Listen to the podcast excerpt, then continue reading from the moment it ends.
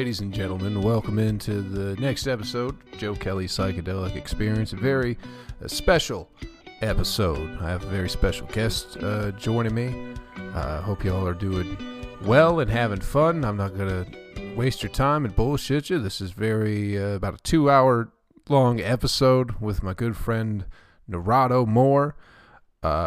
He's a comic based out of Birmingham, Alabama. He's one of my best friends. I know him very well. We spent a lot of time together in Nashville. He's the host of uh, Uncle Rod's Story Corner. That is his podcast. He's one of the funniest people I've ever met in my life. I love him to death. Uh, so, without further ado, ladies and gentlemen, welcome in my good friend Narado Moore the host of uh, Stories with Uncle Rod, correct? Uncle Rod's story. Uncle corner. Rod's story time. Whatever. Everyone, it's already a terrible host. I didn't expect any more from you. Okay. I know. I know. Nobody does. That's why it's easy to surprise people. they go, "You did a whole ten minute set and you didn't fucking mumble about nothing." They go, "That's impressive." I said Joey setting the bar extra low. low Kelly. oh fuck. So I've known I've known we really became friends during the uh, broken record show. I'll just yeah. break down what the idea of this podcast is, ladies and gentlemen, is uh, we participated in a great comedy show in Nashville the original one was in 2015, correct? Correct. Where it was called the Broken Record Show, where we broke the Guinness World Record for the longest stand-up comedy show. Uh, it was eight days of madness, and it was a lot of fun. And then we had the second year we did it in 2016, and people uh, made a documentary about it, but no one's ever going to see the documentary ever and they missed out on a lot of points. So the whole point of this podcast, or it's going to be a, a, series of them, is to talk about the heart and soul of the Broken Record Show. Talk with them and to them, uh, to let you all know what really happened. Because no one's ever going to see that documentary, and that's it's not a bummer, but it's just there's so much good. I wish there could have been two compared to the first year. Okay, let's just start. What what is like what was the broken record show for you? Because on paper it was we all broke a world record for the longest mm-hmm. stand-up show but really but really like you stayed there all the whole fucking time and mm-hmm. were up most of it and being awake. So it wasn't just like you didn't do it for the fame and glory. I know that. So what the fuck was it? For me it was like going through Army Ranger School for comedy. That's that's how I would describe it. It was like a very intense comedy program. Um, I learned a lot about stage presence, uh, relaxing on stage. I was already pretty relaxed, but being in a low pressure situation where you don't have to worry about being funny. You just have to do your time. It really allows you to cut loose and uh, improvise a lot and just learn a lot of shit about what what being a comedian is really like. Because usually you're under intense pressure, not to make it sound like rocket science or brain surgery or some shit, but you face a pressure to be funny on stage whenever you're on stage. But Broken Record Show was not about being funny. It was about you got to do this certain amount of time and as long as you do that time you can't fail. So it was a cool experience because you don't normally get that. Usually you go on stage you better tear the house down or you fucking suck. At broken record it was you signed up to do 30 minutes. Just do the 30 minutes. Don't give a fuck if nobody laughs. Yeah. And you see like people break in that too where it's like they have this idea that they should be crushing for 30 minutes or whatever. So they're trying to sit there and stick to jokes and stick to a set. And then at some point they're like, this just isn't fun. And it's like, yeah, that's the point. It's like, you're not having any fun up there. And yeah, that was like, yeah, yeah, that was, that's definitely what you did. Was it the first year? Was that the three hour set? The three and a half. Yeah, it was the That first was year. The first year. yeah, I, forgot, I was trying to think of it on the way home tonight, but it's like everything's such a fucking blur, man. I don't remember a goddamn thing.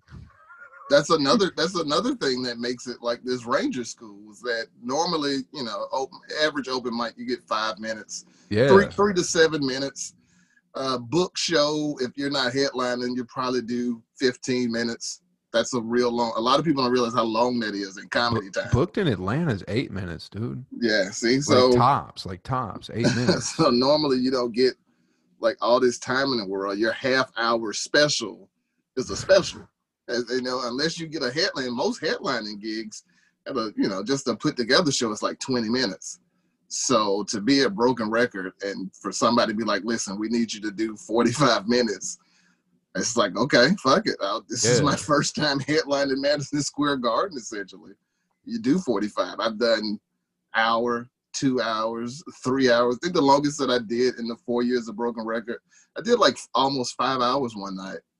I was on stage from like one o'clock in the morning, sometime after one to like six, just fucking riffing. Was that a, was that a third coast? yeah, I think it was It like the fourth year. I- yeah, I probably missed that one. Just riffing for like close to five hours. But that, yeah, but that was the point of it. Like, you, like a boot camp for comedy. That's what some people took it as. That's definitely what I did. It's like you get to stand up here and just talk and try and figure out how to just make nothing, make something out of nothing. Like just fucking ramble until you find some funny in it. Because you don't want like to tell jokes. vision quest almost. Yeah, exactly. Because at that point, I don't. I didn't. I feel like looking back, I probably had no jokes. Like looking back at the sets I was doing, like I probably had zero jokes. So after day one, it's like, okay, what are we doing now? It's like, well, you're gonna. You got. We need 45 minutes to be filled because somebody fell asleep. It's like, okay, I guess uh, go up there and talk about what? Nothing. Nothing at all. Fart into the yeah, microphone. because there's no point in doing material at fucking seven o'clock in the morning for eleven people. Did you still think the second year was a boot camp? Did you think when when fucking Hollywood came in, did you still have the same feeling about Broken Red? Did you still feel like it was a boot camp for you I then? did. I did. Yeah. It was it was kind of like um it was kind of like when you have to go get like a recertification after you gain some sort of license. It was so it was still a boot camp. Like I knew what to expect, but it's that's still something that's always a new experience every time you do it. Like nothing you do in comedy normally year round prepares you for spending eight days and doing like a total of 29 hours worth of comedy yourself at all these different ranges from 15 minutes to 45 minutes to two hours back to back. It's sometime in the same day. So yeah, it's it's always a boot camp. But it's the funnest shit on the face of the planet. I can't think of anything better. It's the most fun I ever had. I remember the first time I told my friends about it after it ended, and I um I went home to visit Birmingham. And the first time I was telling them about what it was like, I was like almost on the verge of tears. they were like, "You sound like you're about to cry." Like, "I am, man. It was it was a beautiful experience. It's the greatest. I'll never have a comedy experience better than that. I don't care what I do. I don't care if I if I could get a sitcom, start a movie, you know, a headline a giant stadium or some shit. Nothing will compare to the feeling of eight straight days of 24 hour comedy. Because that's something every most people don't do that. you know what I'm saying? Like, like you talk about Carlin and Hicks and Pryor and things like that. They never did no shit like that. yeah, yeah. So, and even so outside it's, of it's, it's outside of comics, even less people do it. yeah. So it's such a it's such a neat experience to be a part of something that's special. and just do it full on, just the whole Mhm. time, like commit to it. The whole fucking week, like summer camp. Yeah. Just gonna be here. But then was it the first year or the second year that you got sick or whatever and you were gone for fucking four months or some shit like First that? year. Nobody heard or saw you or nothing for like It four was the- months after that It was show. the first year I came down with like one of those fucking like exhaustion flus. You know, like I spent the week just drinking liquor, smoking cigarettes, drinking beers, and smoking weed, and eating essentially gas station food. That takes a toll on your soul. And you know, and I was the person who didn't sleep a lot anyway. So I was the one who was always tasked with filling in Yeah. at the weird hours. Like, hey, you know, somebody signed up to go on at eight o'clock in the morning, but they're not here. Yeah. And I'm like, I just went to sleep at six. I was like, fuck it, I go on from eight to ten. So yeah. But as soon as that shit ended, man, I was wiped. I was away from home for like two straight weeks. Like I was I was in because you know I had an apartment in Murfreesboro. Bro, I didn't. know- I didn't know where you lived for the longest fucking Yeah. time. I had no Had idea where you came from, time. where you lived. Like, Yeah, I lived in Murfreesboro at that time. Just like me all and, oh, me, me and DJ Buckley were the Murfreesboro boys. So yeah, so I came to I came into essentially mainland Nashville and stayed there for a week, and then about four days after it ended, I was doing that play with Stephanie Howden. yeah. Um, so in between all Guinness week, I was doing Guinness, and then I was going to rehearsal.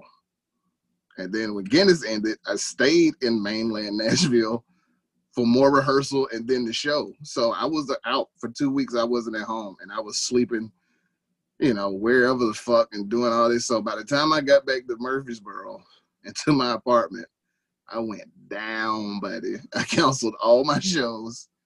I was sick as fuck. Forever it seemed like too, man. It's like, where's Naran? Has everybody heard from him? It's like he's sick. He's just no one's seen him. He's just sick, and it's like this is insane, man. yeah, I was think I was gone from because like what happened was I uh, moved. Like as soon as that shit ended, it was like the beginning of May, and then I needed to find a new apartment, but I was sick, so I didn't have time. So I was sick. I had to move back to Birmingham after my lease ran out. I didn't have. I couldn't worry about finding a new place at the time, so I got sick. The beginning of May apartment lease was up on like the 8th. I got home on like May 3rd. It's like, fuck this. I was sleeping nonstop, taking medicine, and I moved out of my apartment, moved to Birmingham, and then came back like three, four months later to Nashville. Yeah, it was it was rough. I sacrificed a lot for this art. you know, how much do you love it? How much do you love it? Sacrifice my well-being for this. Yeah, sacrifice everything, man. It was fun because at some point we all broke. At some point, it's like your mind just can't take it, sort of thing.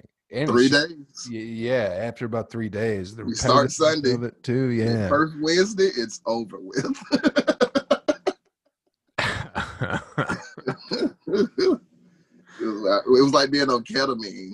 yeah. Then the real Once Wednesday hit, it was like being on ketamine 24 hours. Yeah, yeah, drifting in and out, man.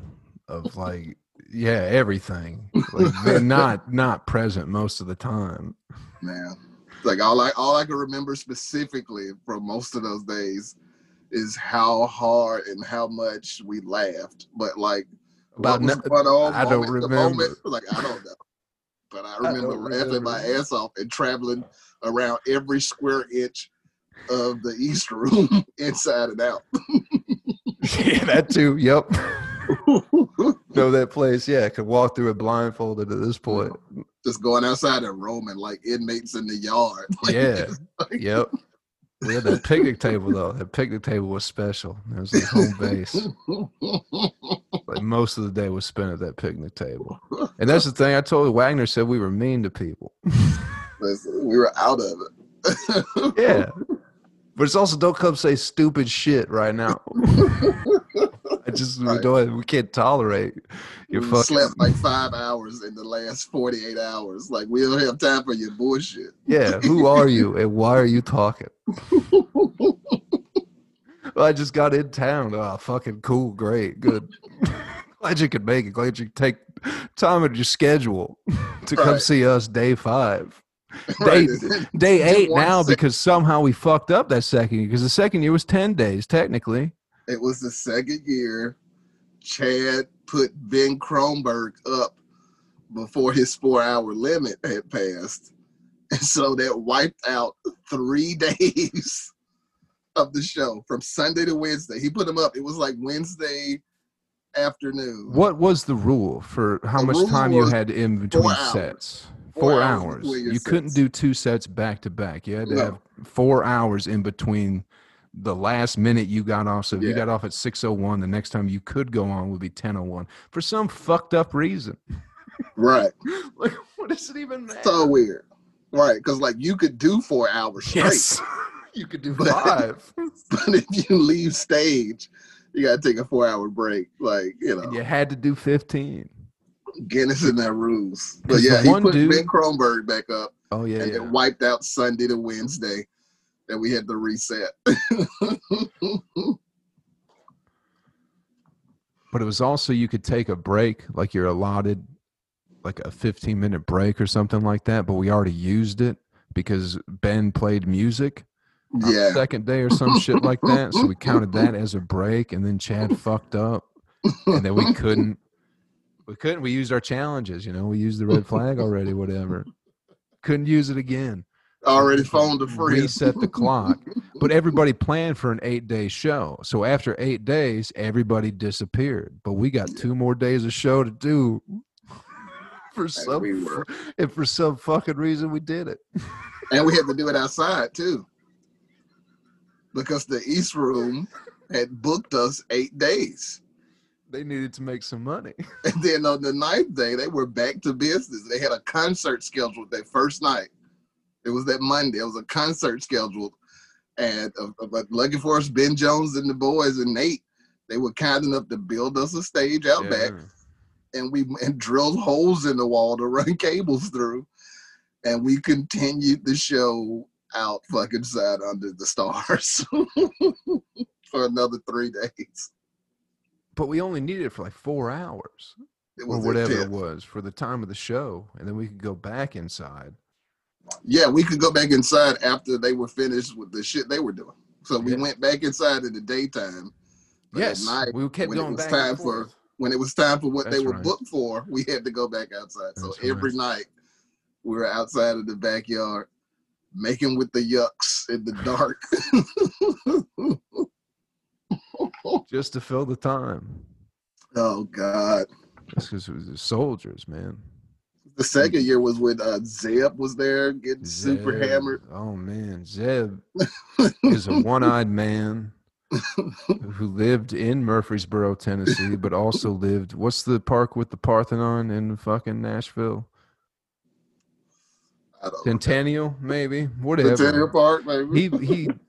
I mean, I can't knock him for he willingly became homeless, so I can't knock him for that. I've been there, but like, I don't know. He was he he was a mess. I don't want to say Yeah. everything he's done, but the- yeah. I will say he ruined our but I know him. I know him from. Murfreesboro. When I first when I first started doing comedy, there was a little theater called Out Front, and Zeb would always come there. But he Mhm. can't smell and he can't taste anything, so he could just Yeah. drink like a fucking horse and just get shit housed. So we'd show up like an hour before the show, get drunk and fall asleep before the show, and then wake up after the show. But he came to Broken Record and was doing the same shit fucking fell. He got hammered at like 9 a.m. and uh, fell over and hit his head on the floor. So then he became like a liability issue. So we kicked him out, but somehow he snuck back and slept in the tent. Remember when he slept in the tent? Slept in the old fuck Ye old palace. Fuck palace. Ye old fuck palace. Nobody used it. Nobody used it properly. I'm Some girl used it had for a a photo shoot. stay. Yeah, yeah. I remember Some burlesque girl fucking photo shoot lady. with the sex toys in it. She used the whip. Yeah, somebody took them out. I remember that. I thought somebody used them, but they were just fucking Mm. around with them.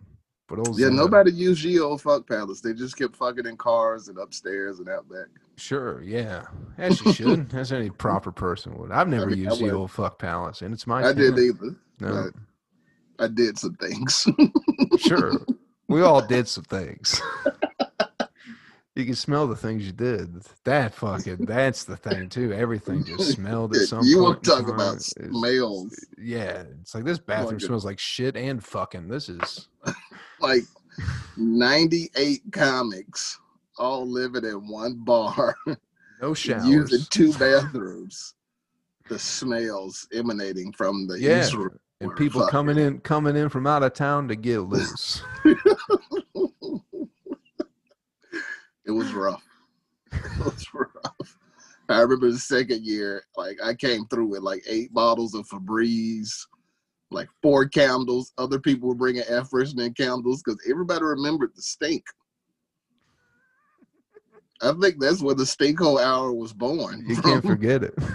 from the the literal stink in that place. And we we spun it into gold. the Problem is, is there's no windows. There's nowhere for anything to go. It's just that one upstairs, yeah, and it's small. very small. Uh, We put a microwave right in front of that window. then other than that, it's very musty and just it's not. You people shouldn't be living in it. It's fine if this just shows, but once people start living in it, especially you know, a bunch of dirt bags, really, a bunch of people who don't care if they shower or not. Right already. Yeah, That's what that's that's that's one of the biggest things we learned was like what people's what people's hygiene regimen was because you didn't notice people stank until you had to be around them three straight days then you notice like you know this is the most time I've ever had to spend around you and uh you don't bathe do you, You well, yeah. People wearing the same clothes. Whatever. Chad's wearing the same. DJ's wearing the same suit for eight fucking days or whatever it is. it was Chad in that tuxedo That tuxedo. Didn't DJ wear a suit the first year? Or was that the second? he year? did he wore a suit And it's just like, what? Yeah, he put a suit on the night we broke the record yeah. I remember that. That's what was fun. Is what that was was like special. The first year was like it went all out, sort of thing. Like the I don't know if the second year or the third year or the fourth year is technically official, but the first year was fun when like the Guinness people show because it really was DJ Buckley's idea, and DJ is just such like a sweetheart. That's really Yeah. what it was, you know. It's like okay, was. DJ has this idea. We got nothing else to do, but uh, you know, try and get better at comedy. Here's an Yeah. opportunity to get better at comedy, and also it's like DJ some nut who has this idea to go. Let's do. Let's not only break it, but let's let's make people suffer if they try yeah pop us. we like doubled it more, we more than doubled it. I It think was- the record was like sixty something hours, and we did and 180. we broke it. We broke it Wednesday night, Yeah, and then we continued for like another until five days. Sunday. But yeah, we the broke Guinness it. people showed up and everything. They had a plaque, and we took a break and fucking carried DJ around the room. Took some pics with it. Yeah, Yeah, yeah. but it the- was official every year. It's just that the difference is once you break it, if it's your record, you don't have to fly the people from Guinness out. You don't have to spend that like ten G's to get them. Ah, to okay. all you have to do is send them uh tapes and and records of it and we have to always be five minutes longer than it was the first time so Is it in the books though? Is it official? Yeah it's official All right, I'm gonna look it up again. I've checked. I've checked it every year. It's just the first year. Every time I've checked, it's the first year. I should say.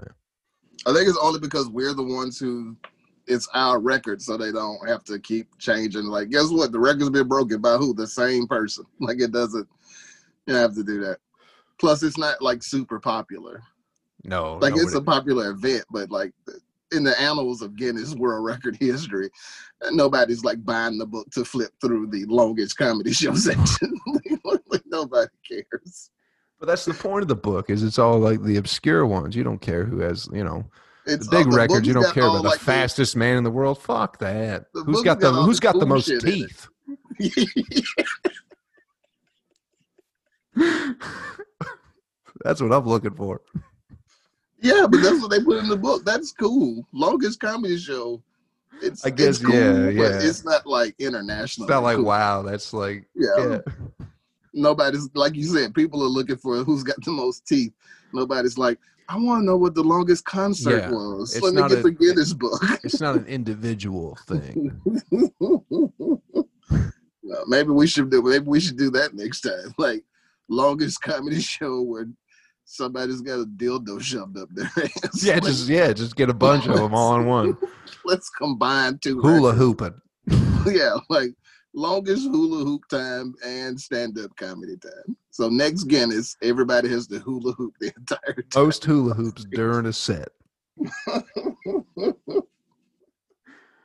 Oh, fuck. It was so fun. yeah, there's nothing like it. Uh, I talked to DJ the other day. I told him that you know So the only thing to make up for all the cunning we lo- we Yeah. lost for COVID is to do Guinness, and he was like, he was like, I'll bring it back. Oh, And I was like, good, we got to, we got to sit down and talk this out. you would do a social distancing world record show. I mean, it's perfect. You can't have a gathering of more than ten people, and you have to have ten people in the room for for Guinness. It's perfect. The rules were so fucking. I didn't. I don't understand why the rules were what they were. Ten people in the room at all times, but three of them didn't count, right? Or the judges did count. the judges, I think the judges, the the the, book, the bookkeepers counted. Bookkeepers. There, we had to have bookkeepers. People. think We had to have the people keeping books, and they never lied once. Ever. They were on top of it. That's also like a Brett Brock's in the military. He can't. He can't lie. He is it's it's ingrained in Brett Brock not to lie. Oh,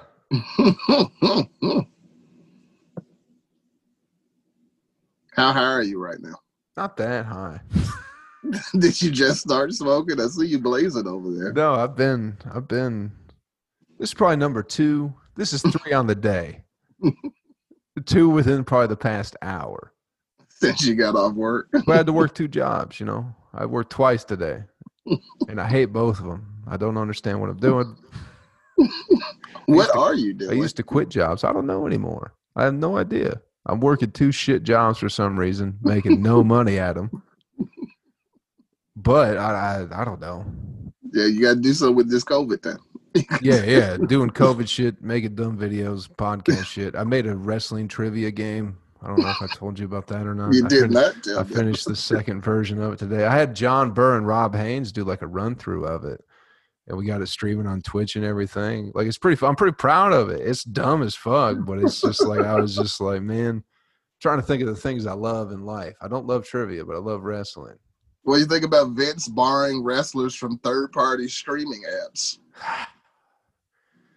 It's uh well he owns the characters, you know what I mean? That's the whole thing is they sign a contract, they sign they don't read they they sign their likeliness away sort Mhm. of thing. So it's like it's business. I get it's shitty, but it's like he you know, this is what he does. This is what he's done forever and y'all He's been shitty. been paying attention a little bit better. Yeah, for sure. He's the It's Jeff like- Bezos of the sports world. yeah, he's cut. That's why he is who he is. That's why that's why his company is where it is because he doesn't fuck around. So if he goes, you are a character, and like in my world, then I own that character. And if you try and make money off that character, and you don't give me a cut. Fuck you, you know. But that's also like at the same time, it's like it, it- you know you could be on WWE for a year and quit and make a nice check on your own. That's what Rusev is doing. Do you know Rusev? Are you familiar with Rusev? I've heard of him. He's fucking. He got fired. Whatever. He's just been on Twitch, just being real personable and real friendly. and now he just signed with AEW or, or yeah AEW, which it should be real fun. But he's just like they never let him talk, and as soon as he got fired and could talk, he's like he's made so much money just being off, just being himself, sort of thing. I think it's so great. weird that you hate football but love wrestling. There's more to it, man. There's a store. There's I. I mean, I like football. If you're I mean, talking, I know I'll you- watch. I I will watch a football. experience with football, but still, like I you will watch. football, I don't care to watch it, but I'll watch a football documentary. Like if you're talking about somebody or like corruption in the NFL, I'll mm. watch that shit. That'd be fun. because of what happened to you.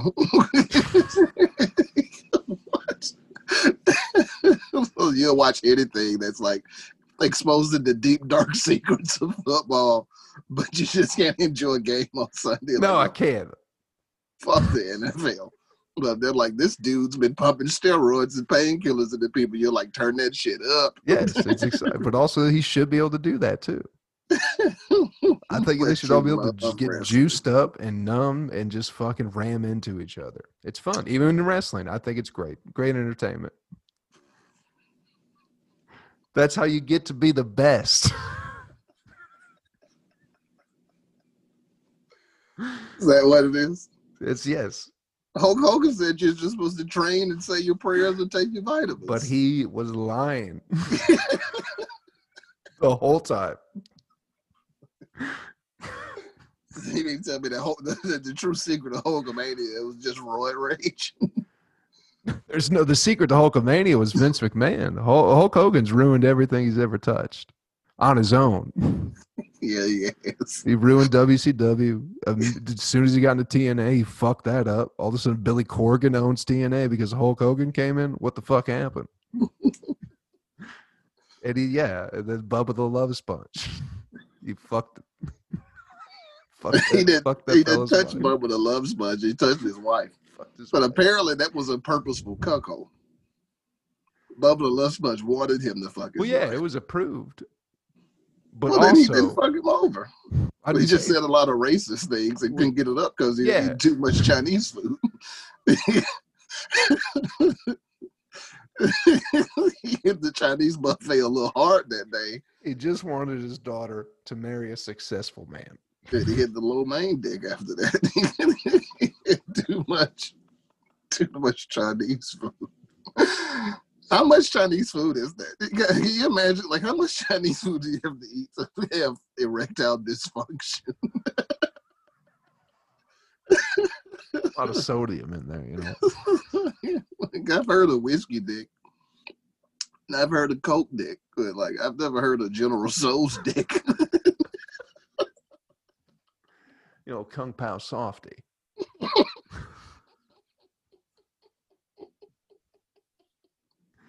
ain't working. I'm sorry, baby. I hate Hulk Hogan so much Why do you hate Hulk Hogan? because he's ruined things. He ruined things I love. He ruined wrestling. I love W. Not wrestling. Well, no, I wouldn't say that. I'd say the people ruined wrestling. You were a Hulkamaniac, weren't I was you? never a that's- Hulkamaniac. that's the No, no, no, that was before- No, he really exposed his true colors. no, I was never, And never a then you Hulkamania. I liked him in that. tank uh, top into into a drawer and never broke it out again. Mr. Nanny was a pretty fun movie. Yeah, I like No Holds Barred. I never, I've never seen that. Really, that was his first one. He introduced us to Tiny Lister, the Zeus. It was, I never, I didn't catch all that. Wow. I didn't really get But into wrestling till like till like late '96. Okay. Well, yeah, well, Mr. why. Nanny because I was a child. No yeah. Holds Barred came out. It was like 1990. Yeah, yeah, because they did the whole whatever it was uh, WrestleMania, Royal Rumble, some shit. They had yeah, that they dude brought, they wrestle. brought Zeus into wrestling. Yeah, he can't see straight. It was like it was like Rocky Four, and Zeus was the big Russian, Ivan Drago. Why did you never go into wrestling since you love it so much? I don't know. I was thinking about that the other day. To be honest, I really was. I was like, why did I never do that? I had a trampoline. I used to put on wrestling matches on a trampoline. You seem like the type that would do backyard wrestling. Yeah, for sure. But just by myself, you know, nobody else. but you're a shy boy. You're a shy boy. I don't know. Yeah, I didn't know. I didn't know how to go about it. You know, Right. there was no one ever was like, "Hey, this is how." There's no school or anybody let you know anything about other than like the whatever it was the power plant for WCW, just because their advertisements I played through the fucking shows or whatever. But I didn't know how to become a wrestler. Mm. But it would have been fun. There's no vet, but it would have been pretty fun. I say you can you can still go for it. Do that DDP. What's what's the name of that WWE show? That like the Miz won or some shit. Tough Every- enough. Yeah, you They don't do home that. They don't do that anymore. You should have been on that. Oh uh, yeah, I should have done a lot of things. should have. That's something I've been thinking about too lately. It's like, man, I should have done so All much things you should more than You having a midlife crisis at 30. I don't know. It's quarantine crisis. It ain't midlife. That's what it is, because you can't run away to the Hamptons. Now you're thinking about all the things you could have done before now. So you could have ran away to your beach house during COVID. Yes, I could have had some place to go. Could have went to law school. No matter what I would have done, I'd probably be in the same position. It's like, oh, I would have been a wrestler. It's like, yeah, I bet you would have. I'm going to be a comedian. Yeah, sure, buddy. Your definition of a comedian is doing eight day shows. It's like, well, good luck. I hope that's working out for you real well. We've gotten, we've, we've come so far.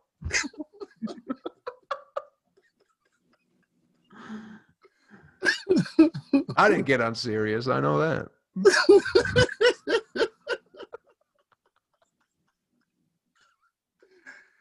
Ooh, see, you would have played your cards right. Yeah. You could be co-hosting the podcast with Nate Bargatze. Oh, Bargatze land. Could have been you, buddy. But you like to talk about eating ass too much. A little bit too much. You should have did more jokes. Should have did more jokes about taking your grandma to the grocery store. Yeah. Or what's peculiar about snails?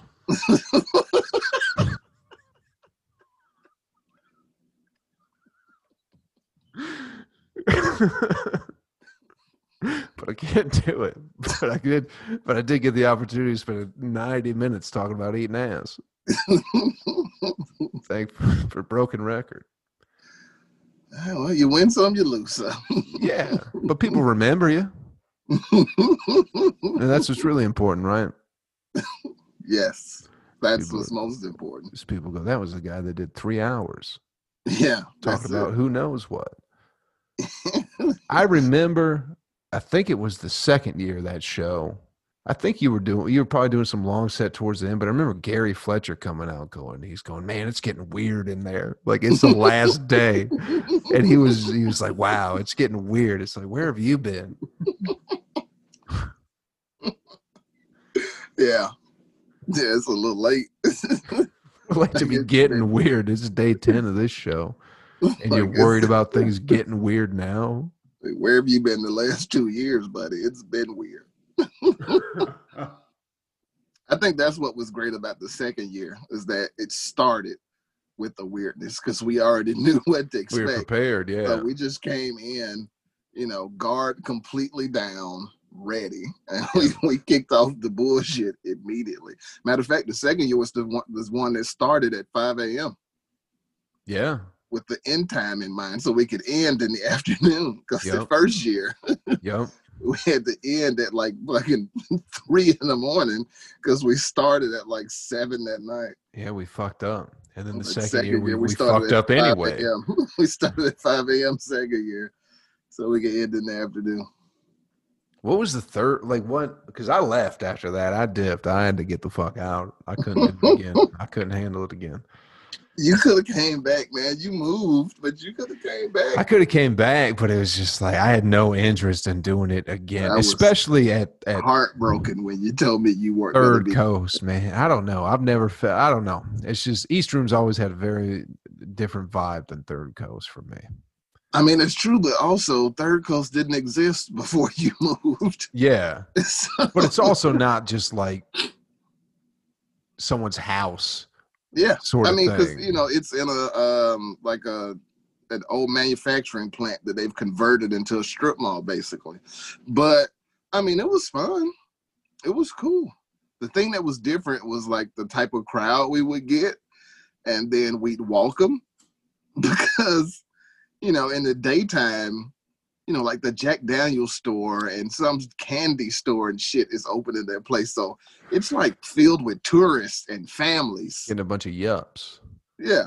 So So like you know, like the one in the afternoon, people would find out about this comedy show happening. Yeah, yeah. and and they just treat it like this novelty thing. Like there's a comedy club in here with the fucking KB toy store and the fucking Build a Bear. Like yeah.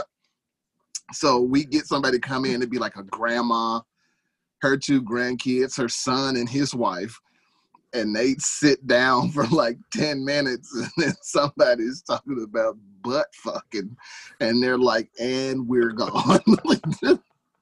we none of those tours stayed more than like 10, they never saw a second person come on stage. needed needed more magicians that year. Yeah, so that was always fun. Filled about four hours with magic tricks.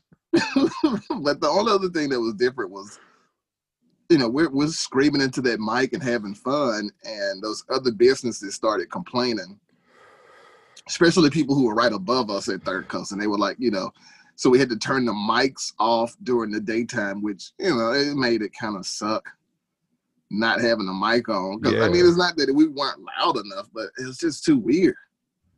So we had to turn the mics off during the daytime. Um, then it was still too loud for the people up above the auditorium, so we had to move into the bar area during the daytime. It was strange, but it was still as fun as you, especially at night, because everything in that place closes at five. Yeah. So at nighttime, we've got the run of that entire fucking building. you know, it's like forty thousand square feet. It's like four floors and so many bathrooms in which to have sex. And uh, so at night, man, it was just a fucking, uh, it was hedonism in that motherfucker.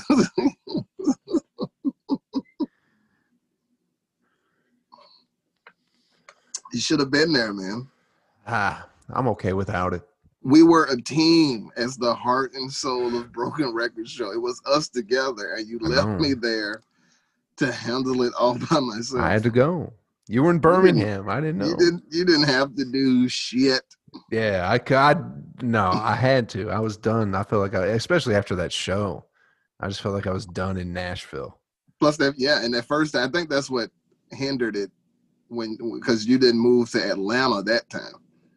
Yeah. If you were in Atlanta, I think you would have been there. But your ass went all the way. Yeah, got way Seattle. the fuck out. Let's go to the coast. that was just a long ass way to yeah. be away.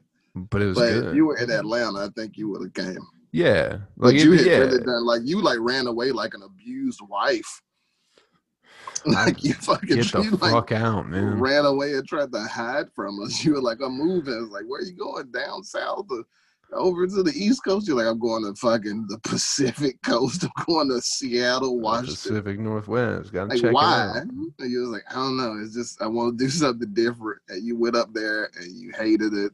yeah, so it was fun. Sometimes, I mean, the shows were fun. Doing the shows were fun. Like being around crowds, the crowds were always good. Like uh bellingham is like north of seattle and that's like a college town. Those kids are a lot of fun man but just all the bullshit just like being around there and just a bunch of sourpuss attitudes that's what it was. no man's land. Yeah it's not. you were there by your fucking self. That too yeah but it was like also the first thing you did when you got there was send for wagner and lewis to come visit no, they didn't come until I was there. When did I move? I moved there. That was almost a year later.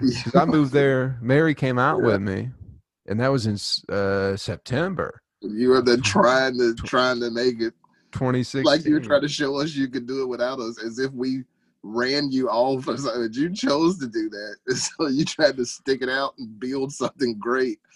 And even with all that legal weed, that those people sucked. you were in weed heaven and you had to spend yeah. it with a bunch of douche nozzles. it was perfect though. It was perfect for doing what I was doing with the van and everything. Like I had a place set up where there was like I had a they were always doing construction, so there's like a porta potty and I had like a Wi-Fi. There was like an open Wi-Fi and it was free parking like 2 miles from downtown. It was like perfect. so it wasn't bad. And then when Lewis and Wagner came, we went to a casino and shit. They did. Wagner never been to a casino. We lived it up. Wagner fucking went somehow got. You know how at the casino, right? There's a place for the mm-hmm. dealers. The pit is what it's mm-hmm. called. Wagner somehow fucking wandered into the pit looking for Lewis. It got like through it before he got like yelled at or whatever. They told him to go.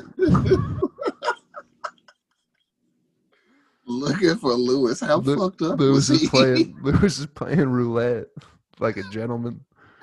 Like it's it was fucking. It was a fun. It was a fun few days.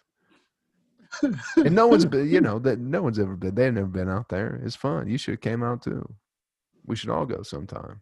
We should, man. I love the Pacific Northwest. I've been, I've spent time in Oregon. That was like one of the greatest weeks of my life. And where? Portland. Um, Portland, Roseburg, okay. and Eugene. I haven't been through Eugene. Bend? Have you been through Yeah. Bend? No, I didn't go to Bend. Bend is fucking. But I did hit the coast where the beach was. You know, what's funny is I was gonna move to Oregon before I moved to Nashville. and That's why? actually that's actually where I was headed. what stopped you.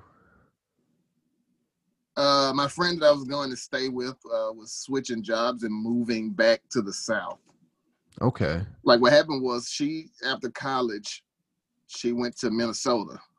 She got a job in Minnesota. She was from Birmingham too. So after she graduated, after graduation, she went to Minnesota for her job. And then after about a year, they sent her to Oregon.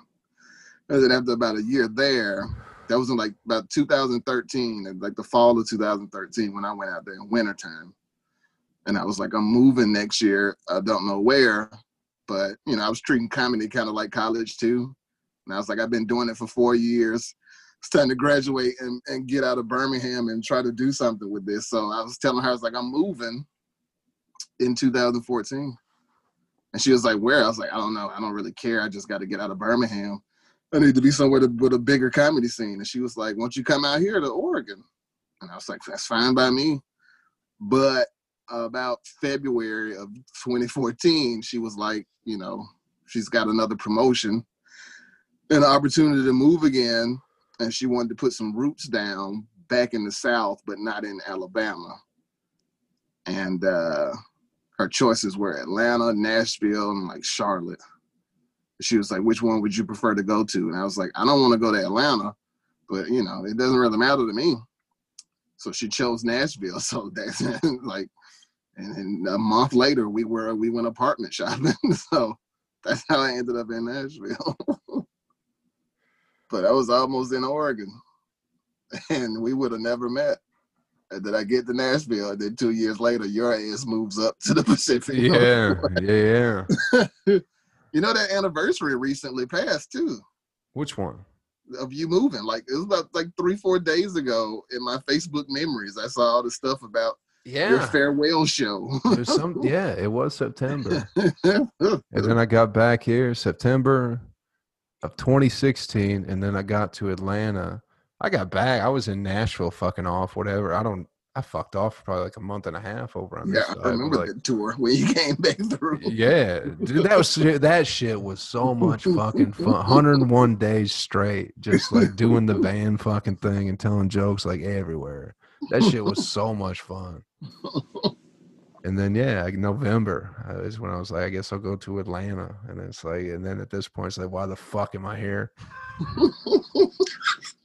Trying to make something out of nothing, like, what the fuck? Especially now, it's like the whole point is like, oh, there's industry here. It's like, ah, they ain't gonna fuck with me. I hate them. Why would they fuck with me? I don't like them. You can do a Skittles commercial or something. Yeah, exactly. Yeah, right. fucking, what do we gonna do with this fucking giant asshole? It's like nothing. Yeah, I, I want. I plan on doing what you did then. Uh, when when this COVID shit is over with, I'm gonna need to go hit the road for like a month or two. Yeah, just, Yeah, just pack up the car and just roam through book shows and open mics from state to state to see all the people I haven't seen in almost Yeah. a year now. Yeah, that's that's that's my plan for the post COVID. Like I'm gonna spend like six to eight weeks just on the fucking road, making with the yucks. yeah, yeah. I yeah, I'm trying to do that You like a should get in on that. Small one in October. together. Yeah, if you want to. Yeah, I'd love to do Yeah. that. Whenever you feel really comfortable. I'll do it tomorrow if you want. I don't give a fuck, man. If like for real, I don't. I still do, like. I went We up. won't have anywhere to perform. Yeah, we will. Places are opening up. We hit the Midwest. I'm gonna go up Nashville. We did. I did uh, Brad's birthday show on Sunday. Yeah, I you comedy was- bar shit. Yeah, I popped through. It was so much fun. That was It's so not much- enough though. Yeah, but there's shit I up I need I need everything open when I do this, and I won't. Indy. Indy's don't doing shit. Detroit's doing shit again. I Ohio. no restrictions. Okay, you got to be inside. Is that what you're saying? Yeah, and well, not I don't have to be inside, but Okay, I need to go. be able to see people. I need to be able to safely hang out with everybody I know, hit like 10, 12 open mics in the city, hit 10, 12 book shows everywhere we go. I don't Okay, I get- okay. I understand. like I need that- 20 I need to, like time. Guinness. I need 24 hours a day of kicking it and comedy and good times. I don't Well- need to go to Charlotte and do some outdoor show with eight people. And then the next one's not for nine days in Columbus, Ohio. You're not, you're not gonna do a big drive-through tour, big drive-in. I'm not. I heard they, they were doing flashing their like, blinkers at you. they're flashing your lights at you. They think it's funny and you can't hear the crowd. I was like, that's outrageous. oh, the fucking that's like a big. That seems like a like L.A. people are doing that. Like Bert Kreischer was doing it. No drive-ins, no zooms. That's my stance. Uh, yeah, I understand. I did two zooms. do real comedy, original style, original recipe comedy.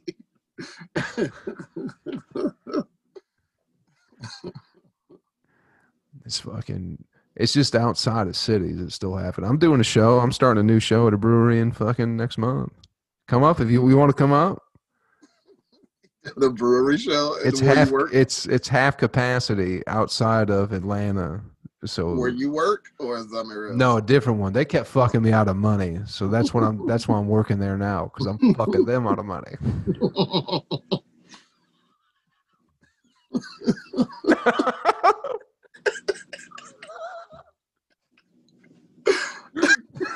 it's a new new brewery. They opened up during COVID. That's how fucking gangster these people are. That's right. You probably don't want to come up and do it. no. They That's- opened up. They opened up during May. All right. Two months. Two months after. right. I feel bad for people who did that. Like try to open in a business. Well, like, because you know, like opening a business is not an overnight thing. No. So it's like those, like, like people like that. Like those people have been working towards opening in May since like October of last year. You know what I'm saying? Like they really hit it, and then they had everything fall into place, and it's like, all right, May, we're still on track.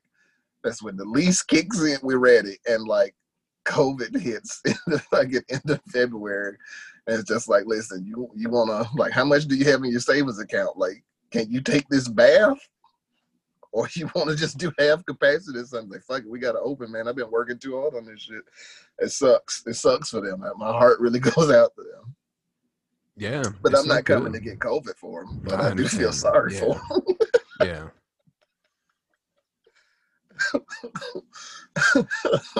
It's all fucked. But also, I've been trying to think because uh, the restaurant I work at, they don't seem to know what they're doing. so as far as like opening, running a small business is like maybe people, maybe most people don't know how to run a small business, and the fact that they get a loan, especially like restaurants and shit, because it's just like it's a day by day sort of thing. It seems like most of them don't make money for the year it's like a day by day thing. So they just get a loan to open a restaurant and then they don't know what the fuck they're doing as far because like I work at a breakfast place, right? And I was trying to figure out a joke with this where it's like we ran out of coffee, but uh the lady who runs the front bought a waffle suit. We're like you know what like the priorities just don't seem right because we don't have coffee but she's like walked around with like a waffle that's smiling and it's just like i don't Like a- think you guys fucking know like a five thousand dollar waffle suit. It's just like we could have got ten years worth of coffee at Walmart for that money. just any coffee yeah you could have gotten some coffee but for some reason you think a waffle suit is like this will get people will like a Right. middle-aged woman in a waffle suit That's what's gonna bring them in in coronavirus. Yes, exactly. Waffles. it's just so bizarre. Where it's like, I don't think you guys know what the fuck you're doing. Like the streets are empty. You can't dance those. You can't dance nobody into the store. No, there's no one to bark at. so you're just walking around an empty restaurant dressed up like a waffle. That's the whole reason she wanted to open this business. You know that, right? Like that's the vision she had in her head. Like that's the part that really made her smile. She was like, you know, I love cooking. I love breakfast. I worked in restaurants for 40 years. And then she thought it could be fun. Like I could like dress up like a waffle.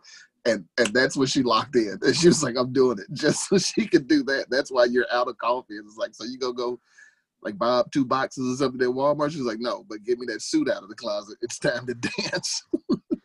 Well, if it's her dream, I can't really, I can't be too upset then.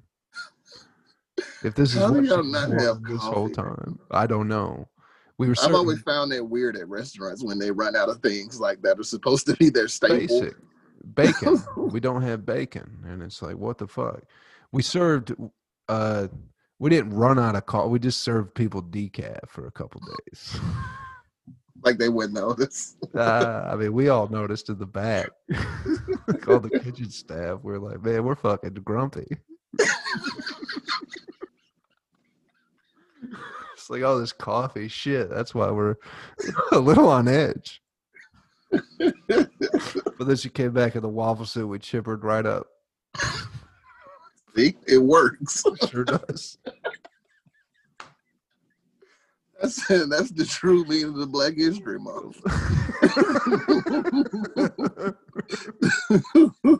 you just got to put a smile on, you know? Why so serious?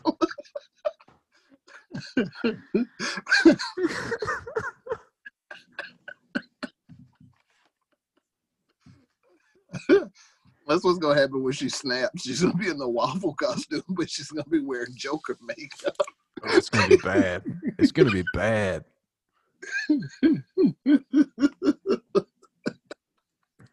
It'll be the day they close or whatever. It's going to be fucked. It'll be the day the clown cried. Is what it's gonna be. Uh, waffle's going to leak syrup out of his fucking eyes. It's not going to be good. But also, it's like I make. I make like 300 bucks every two weeks there now, and that's not good. The hours have been cut. Big time. Yeah. Yeah. I still when was the last time you made money? Um, Every day? a month ago. Okay. A month ago. I I still was, I uh, still don't understand how you have your finances in order. I I have money. I know. I don't know how. Listen, I can't. Uh, I don't want to. You know, my lawyer has advised me against getting into the finer. sure, sure, yeah, yeah, I'm not saying that. financial status, but you know, I'll I will say that you know, I have not been struggling financially. But When was the last time you had a real job? Because even when I 2014, yeah, because that was before that was before so when you left. Birmingham. Mhm. So right after I, whenever I met you or whatever, Yeah. you didn't. So I've only, 2nd, I've only known 2014. to never have a job. Yeah, And yeah, I haven't had a job since we met six years ago. Yes, exactly. And I have a new one every, every, every so often. I have a, I have a fucking new one. But that blows my mind about you. You're such an interesting character in my life. well, I appreciate that. Yeah, for sure. Same here. Yeah, I bet. but it's just like you blow my mind because you used to be a vet, an animal vet, correct? Mhm. But then you started 13 years. and started slinging the yucks. Were you slinging the yucks when you were slinging the nuts? Yeah, I started that. I started that vet job in 2001. And I started doing comedy in 2009. Jesus Christ. Yeah, 11 years of silliness. yeah. That's fucking bizarre, man. How long you been doing it? I guess it'll be eight in December. hmm which it is like yeah and that's like now just how things are it's just like what have i been doing but it's been it, i wouldn't want to be doing anything else so at the same time it's like looking back on the fun i've had and it's like the broken record shit and just getting the fuck off it's like that's you know like i knew you before that or whatever but it was just We like, had never hung out for real. and just yeah and just for all day every day for a week Yeah. straight it was just like this is gonna be my person for the week Yeah, like we gravitated to each other extremely fast at Yeah, Broken Record Show. Like we see each other at shows yeah we hung out a few times, but we didn't have each other's phone number and you know hang out outside of comedy too tough. no But uh, you had a lot going on at that time though. When I first got there, yeah, so I didn't really see you too often, but yeah, starting at Broken Record, man, like we instantly clicked and we've been going super strong ever since then. yeah and it's just, i don't even know i don't even know what it was. I have no there's not like a moment that stands out where it's like this was like the particular moment where i was like oh Narado's a friend. It was just, like i really can't there's like none Yeah. maybe it's because that week was just such a blur to begin with we just instantly jailed. It was like we were we were like the only two people who were built for something like that. yeah So there was also yeah that was instantly thing it was over like, like oh like, a, extra like a prison or something. Like, extra stage time was like yeah like yeah i want to i want to figure out how to do this shit yeah. because I think like, we had the same kind of stage act. Like when we got up there, it's like we both realized I don't have to do material. no I could just be fucking stupid. And we both went on stage just being stupid. It was just like, okay, that guy, that guy gets it. and talking about what's been going on because that was the fun thing too is trying to figure out how to like make because really those late sets too were just like in front of each other they were the oh, people Yeah. who were there all the time so it's like and they've seen the whole day like they've seen the day you've seen so it's like let's talk about the day you know rather than i'm going to tell you about you know my fucking job and my girlfriend we heard about that for nine hours straight today. The prime time slots. We heard about it. We heard about how the owls sleep funny. We get it. They sleep facing down. What a hoot.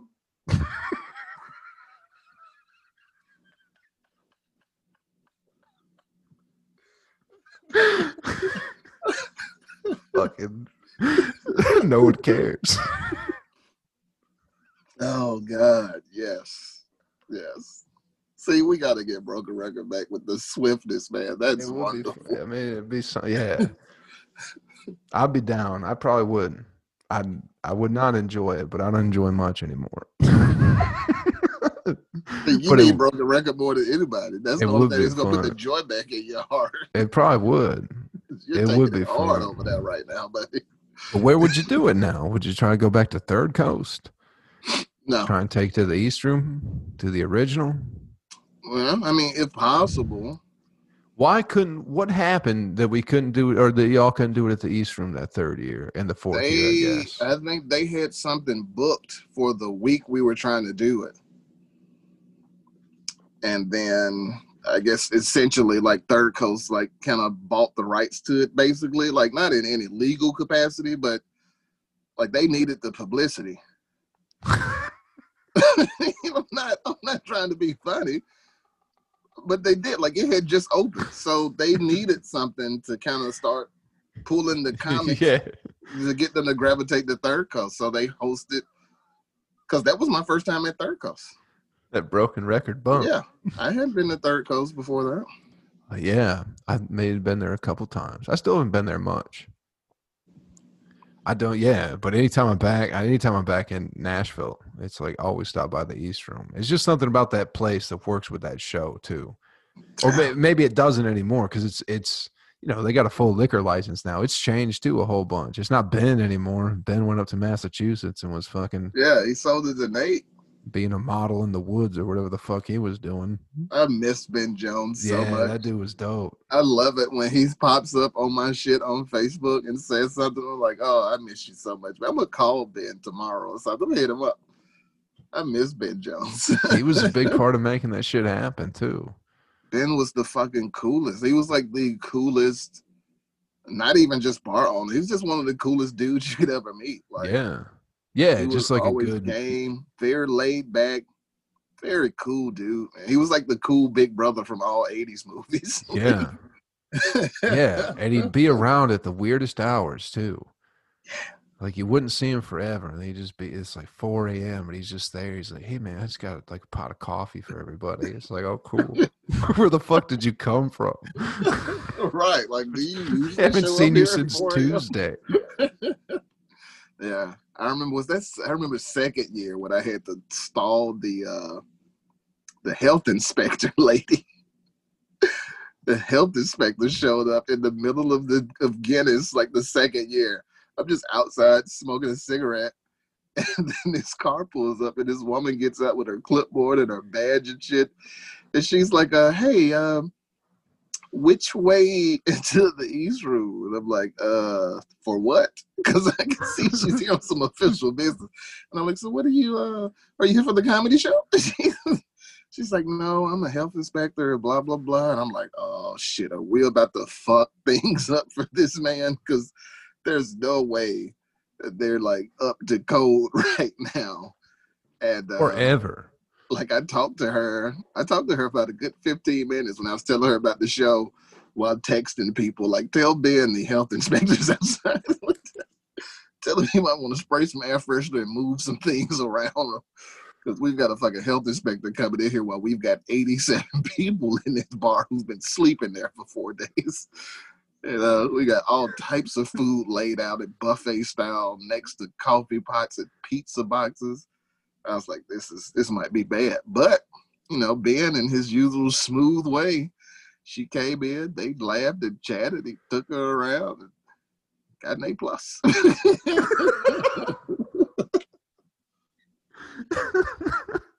but I think he might have took that lady into the kitchen and gave her some good cunnilingus. Because there's no way that place was supposed to get shut down by a health inspector under those circumstances. but Ben pulled it off as usual. Mm, slick, handsome guy. oh yeah. It was filthy. But is that don't you don't they send you a notification that like you don't they let you know that they're coming? The health Oh, inspector people. because No. they, they like let you know that you know it's it's around that time but no they don't want to tip you off so you can so you could just get over on them with an inspection. No they just show up. What if they would have like- shut us down?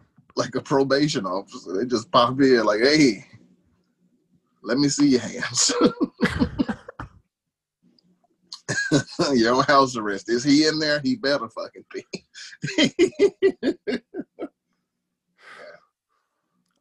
I don't know if I knew. I feel like you've told me that maybe, but I feel like that's the first time I've heard that there was a health inspector coming in. yeah The second year yeah second year when Hollywood was there. when Ralphie May missed two sets. R.I.P. No disrespect, but you missed two sets. R.I.P. to the Ralphster. Yeah, we had a lot of heavy hitters come in there, man. Clean your fucking ears. We sure did. uh, damn. Are you record? Are you recording this video? Because you are. I don't have to use it. Uh, I mean, I'll just It's for the Patreon. People got to, yeah. I'll split the see me fi- I'll, cleaning my ears. I'll split that 250 with you because you gave them the, you gave him the behind the scenes sort of thing, BTS, you know? the real, Yeah. The Gonzo footage. Yeah.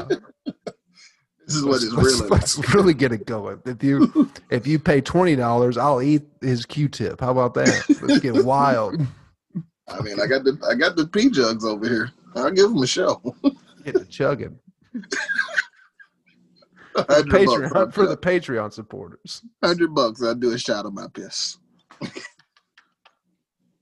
got the glass right here. Uh,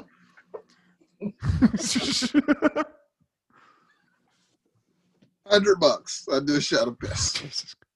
How how how many days old is that? Fuck, you got a shot glass. hundred bucks, people. this I'm a, the first like at the top, it's like a day old. Down Yeah, here, yeah. down here, it's about down here goes back to August. I don't, I don't, I don't know if it's your drapes, but it definitely has like a different. There's a different hue, to say the least, to the colors. Yeah, it's like orange. It's this. It's me. All that deep yellow mixes together and makes a nice amber. That looks like where they got the dinosaur DNA from those mosquitoes in Jurassic Park. That's just liquid amber over there. Life always finds a way.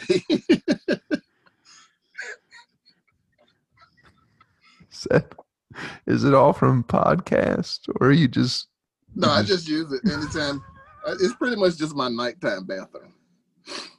When does nighttime start? Whenever I get into bed. That's what it is. Like when I go to bed, that's it for me walking to the bathroom. I'm not getting back up. Yeah, like I'll get up and do that. I'm not walk because I'll wake up if I walk all the way to the bathroom. It's just more convenient. So I just piss in the jug and hop right back into bed. Hit my hand sanitizer, you know, just going about my business. As a matter of fact, I got to pee right now. I'm gonna do the same. I'm not gonna use that jug.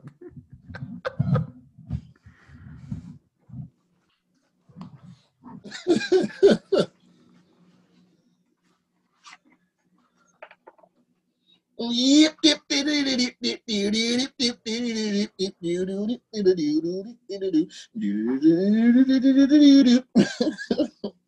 What are you sniffing?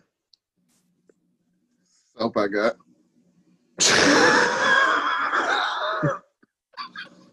what? I don't.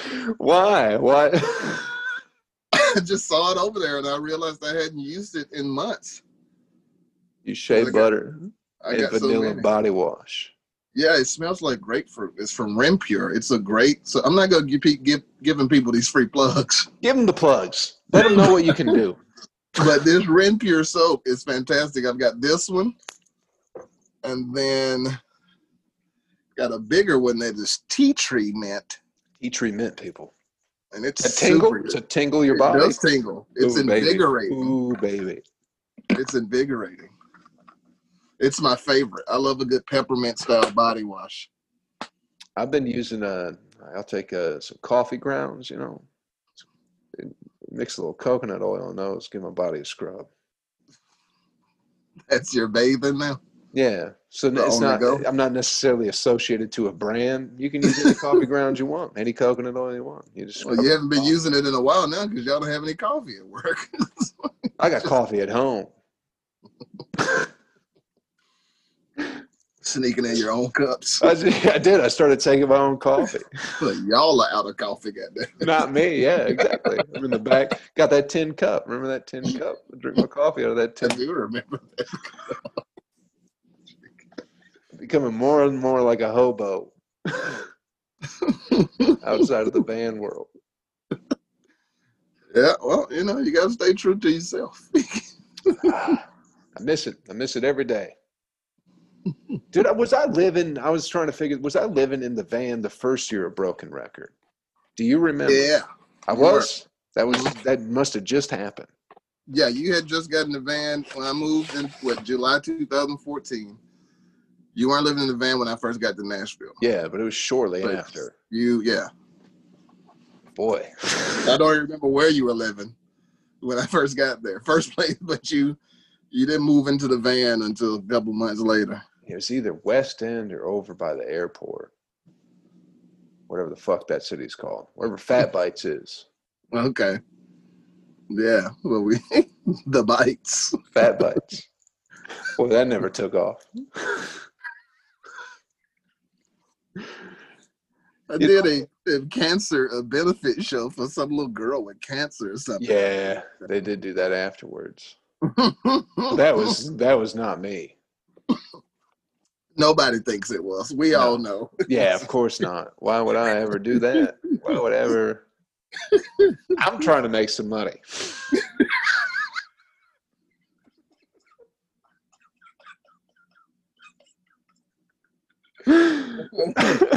Raising money for a charity. It's called Yeah. Joe Kelly Comedy. yeah, yeah. Uh, Twenty dollars. Thank you very much.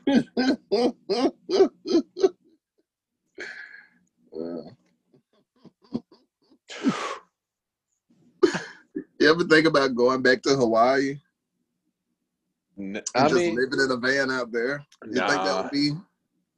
At, the, You think that would be better than living in a van in the in the city like this? at some point, you'd just be driving in circles out there. You know, All right. really.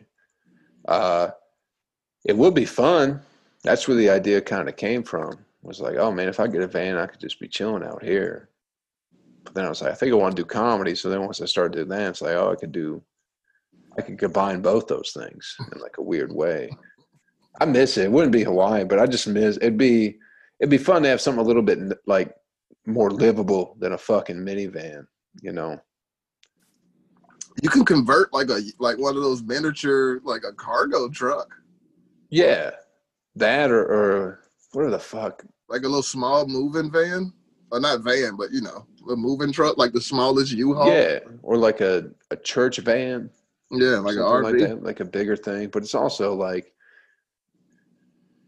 the Sprinter vans are real nice too, sort of thing. They have the high ceilings or whatever. But it'd be What about one of those small school buses? Or like one of those transfer buses that they use for the shuttle bus. You could take one of those and convert it. Yeah, but I think I'm also at the point where it's like I don't know if I'd want to do that. Like it'd be fun to do for like a month, a month and a half, and just be like on the road, solid for that. hmm but it'd be it'd be pretty good to just be able to like come back and chill too not have to do that like all the time but it, it was it is fucking fun but it's just like i've gotten spoiled i feel like you know Living in an apartment. become a bitch bro yeah. You're living indoors. You got indoor plumbing. You're drinking Yeah. hard seltzers. hard seltzer i'm just a pussy yeah i fucking can't stand it i got comfortable pillows i bought a John bed Kelly sold out to the man. i did as soon as i got that first unemployment check i bought a mattress immediately You know, I never thought I, thought I thought I'd spend the rest of my life sleeping on deflated air mattresses, but instead I sold out and got a real mattress, and now I feel like a pussy. Well, you know, you're just maturing. That's all. Is that what it is? Yeah, that's all. It's just maturing. I don't like it. You're gonna have a real serious, steady girlfriend soon. ah, fool. y'all are gonna be living together. Y'all gonna y'all get a house together. I'll be fine if she, pays for everything. That's. Hey, whatever she wants to do with her money. yeah, yeah. Because unless I can get unemployment for the rest of my life, I don't. I think I'm going to be broke. Because the only time I haven't been broke since 2011 has been being on unemployment.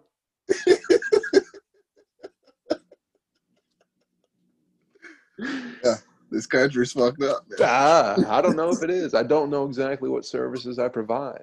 I feel like the I feel like the things I'm good at, I don't get paid for. But then I just have to tolerate people. It's like, Eating ass and making with the yucks. yeah, I'm good at those things. I good. At, I got made that wrestling game. I was pretty good at that too. I know computers. but you then should when have people- started OnlyFans. I did. I have an account. I just haven't put anything on there, just because I thought it was like a like a loophole to Patreon. What is it gonna be? What are you gonna do? I don't know. I thought I would just post like my normal uh, content. Just post gotta- like this, but on my OnlyFans page. You gotta do some porn. Yeah, I met a guy at Brad's birthday who who does porn. It doesn't have to be outrageous. I've been thinking about starting one just like just as a joke, but just to see like what would happen, like if I could get some people with fart fetishes to just pay to watch me fart. So Oh yeah, dude, dude. just look at like just me, just pictures of my butthole in various states of gas. and just see what you can do it with clothes on. Yeah, I just want to see what Make it make it mysterious. right. Did it come out of the front or the back? Is that, is that a very rare dick fart that I just?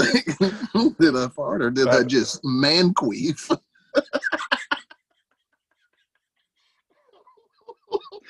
You got to tune in next week to find out.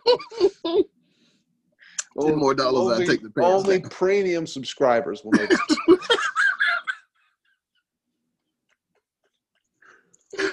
Yeah.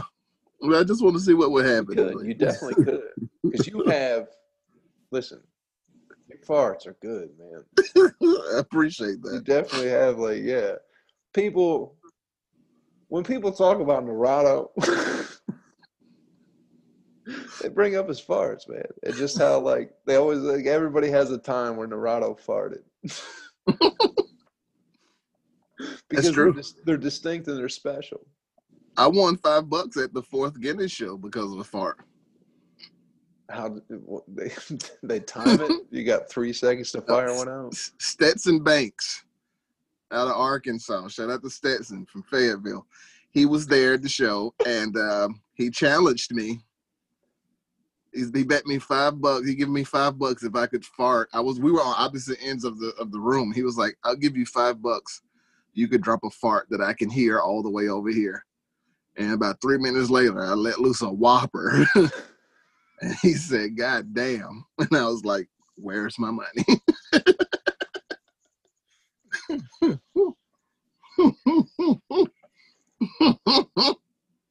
We got reprimanded for farting. Second year. They told us enough is enough. But it really was helping people. It was making unfunny people funny.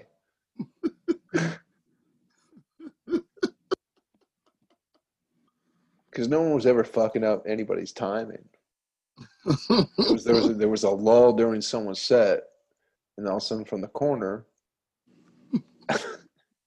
you'd hear someone fart. Remember, I remember I was trying to fucking let one loose during fucking Weber's set, during Aaron Weber's set, Nate Bargatze's best friend, and I could not get it going.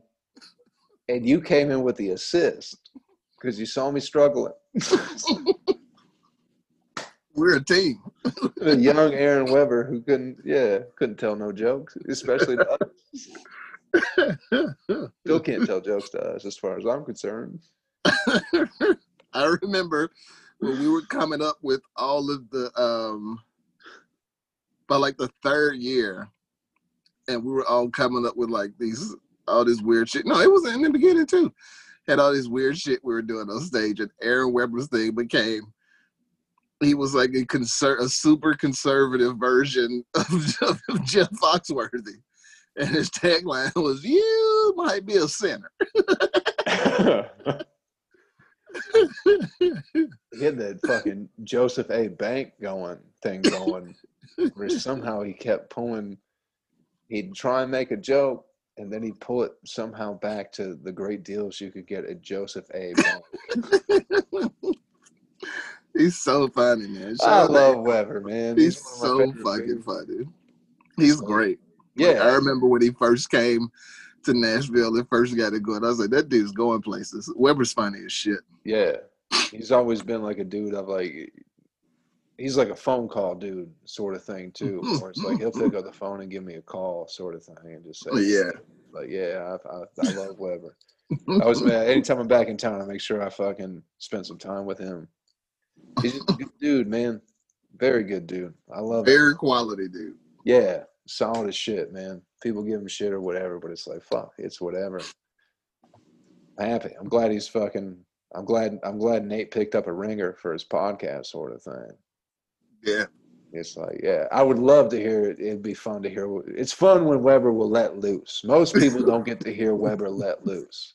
That's the truth, man. But Weber, Weber's a real motherfucker. At the end of the day, He is. he yeah. does what he has to do, and you know, he's a very nice loose, guy. loose Aaron Weber. Yeah, man. when, he, he looses the tie up and lets his hair down. Oh God. I love it. I love it. Forced to be reckoned with. yeah, yeah. He's no, he's not a bullshit guy, and just real funny. But that was like that was. Uh, he was like he started kind of like that year. That was fun too. Like the second year of Broken Record was Mhm. like Nashville comics, like their first taste of what comedy was. And it's like, oh, four months in, and you get to do forty five minutes, sort of thing, just for the fuck of it. Like it was, it was cool to see him, Sativa. Sativa was part of that crew too, who was like had just started. I Yeah. forget who else was there. But I remember. all- I remember his actually. I remember his first day. He came to the East Room. It was like in February 2015. Sativa. yeah, I literally. I remember his first night. He came down to the East Room, and then it just took off like a rocket. yeah, man. Yeah. Same thing. It's like, yeah. Something about that. I don't, yeah, I don't remember who else started with them, but like it, it- Weber and Sativa started like the same time. And like they kind of linked up or whatever, but they were just that class, whatever, if you want to refer to comedy as classes or that class in Nashville, those two motherfuckers are like, they're doing everything. It's great. Yeah. And maybe Broken Record somehow helped them Yeah. because that within like whatever because it was like quick to be able to do that and stand on stage for an hour and a half and get Hell u- yeah. get used to doing bad that was part of it too it's like no one's gonna laugh anyway so nothing can nothing's ever gonna hurt nothing can hurt you it don't matter where you go it's like nothing can hurt me yeah, like you can't bomb after that. no It's like, dude, I stood on, I stood on stage at five o'clock in the morning for thirty minutes, not even cared about laughs. Yeah. So you guys can't hurt me out there. I don't Exactly. care if y'all not laughing. it's perfect and maybe that was That's how I feel. Yeah. That's why I never Yeah. bomb because I, I always tell people my secret is I'm trying to entertain myself when I'm on stage. yeah If the crowd laughs too, I mean that's good, but I'm not there for them. I'm, I'm really up there. yeah I'm really up there just keeping myself entertained. so I'm having a good time no matter who's in the crowd and how many people aren't laughing. I'm enjoying the fuck out of myself. Yeah, and people don't get it. That's what's weird. Is people are like people are people get uh I don't know if confused is the word or like weirded out by like if you're just having fun on stage. Like, I don't get it. What's he having fun about? It's like nothing. You don't you don't get that? Like you can't just have fun about nothing. Like we're doing comedy. What the fuck do you have to be so sad about on stage? Like That's what's fun about like it should be the most fun thing on earth. it's the best job ever. Have you watched a Zoom show at all? No. You should check. it's fun to see. It's fun to watch people because it's like you can see, you can see people who can't have fun by themselves, sort of thing. Because that's all you're doing on a Zoom show is you're fucking off in your room. It was like they, my first one I did, they asked me to do 30 minutes, and I probably did like 42, just because I was just fucking off. Like I wasn't paying. They were supposed to light me, but it was in a chat. I wasn't paying attention. But I was just having fun. But then it's like fun to watch people just go, I'm not, I don't have fun by myself. And it's like, oh, you're unenjoyable. But how, uh, it's strange. You should watch a Zoom show. Watch people crumble. I will. I will. Anyway, Next time I see one on Facebook, I'm gonna log in. pay that $15.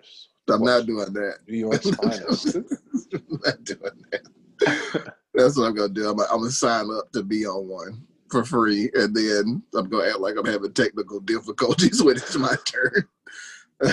I'm gonna watch everybody else eat shit in their kitchen. Like-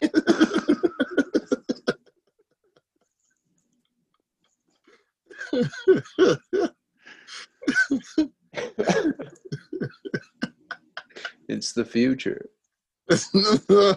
Kill me now. Yeah, exactly. Like why? Why? Like uh, if this if this isn't a necessity, but it's the future, just kill me now, man. I don't want no part of that. What? if- I can't do it. No. It's like, what's the point? The I don't know. It's like I, that's I miss the most is like the people after the shows who it's like it really meant something to them, sort of thing. Where it's like I get you Mhm. for whatever reason, You're never get that in like a Zoom show sort of thing. Or some just fucking just some bum, just some fucking loser in fucking Topeka. Like you meant something to him sort of thing. And he's like, Oh, that was the best. It's like, oh cool. Yeah. It's always fun to brighten up somebody's day or their week or their month at a show. And they're just like, man, my friends made me come out tonight. I wasn't really in a good mood, but I'm glad I did. Yeah. was fucking hilarious. It's like that's, that's wonderful to touch people like that. Yeah, but now you don't now you don't go out to the show. you just sit at home and feel that same shitty feeling you were feeling. You're like, I'll turn this on. It's like I don't care about somebody in the living room. That was the thing. That was the other thing. Is the fucking I don't know if I told you that guy was watching just the Phillies game when I did that fucking Zoom show, and he was mad because the Phillies were losing. Just like the whole point of comedy would be to distract you from the fact that the Phillies are losing, but you're just doing both at the same time, and it's just weird.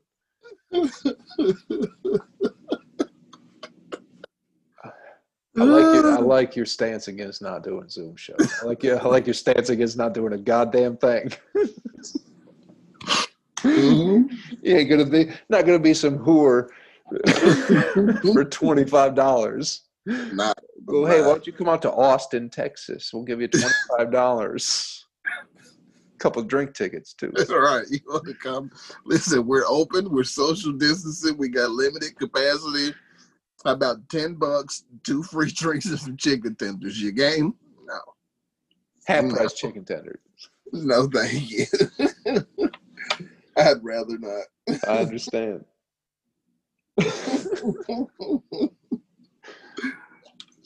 But I'll do it. But yeah, I did it last weekend. I said yes Friday and Saturday for ten bucks.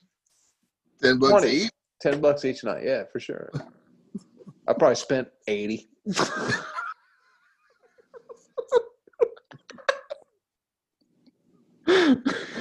Hey, that's what it's all about, man. was like yeah, as the bartenders. I had seen them in a minute, you know.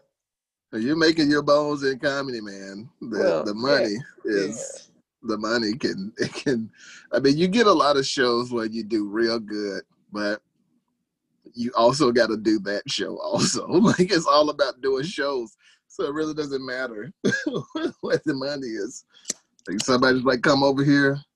I got two hundred bucks for you. Like hell yeah. Somebody's like, come over here. I got ten bucks for you. Like hell yeah. Yeah, yeah. You just, I just want to get these yucks off, man. That's probably that's something that's like that's probably been my biggest expense has been comedy. Like really during quarantine shit, I was like, oh, all my money went really to comedy, and not even just driving and fucking whatever else in between, just gas and their road food, gas, food, drinks. Cigarettes. Yeah, sometimes a place to crash if you can't figure something out. It's like fuck, man. But it's worth it, right? Isn't it? oh, it's it's more than Yeah. worth it. Yeah. It's more than worth it.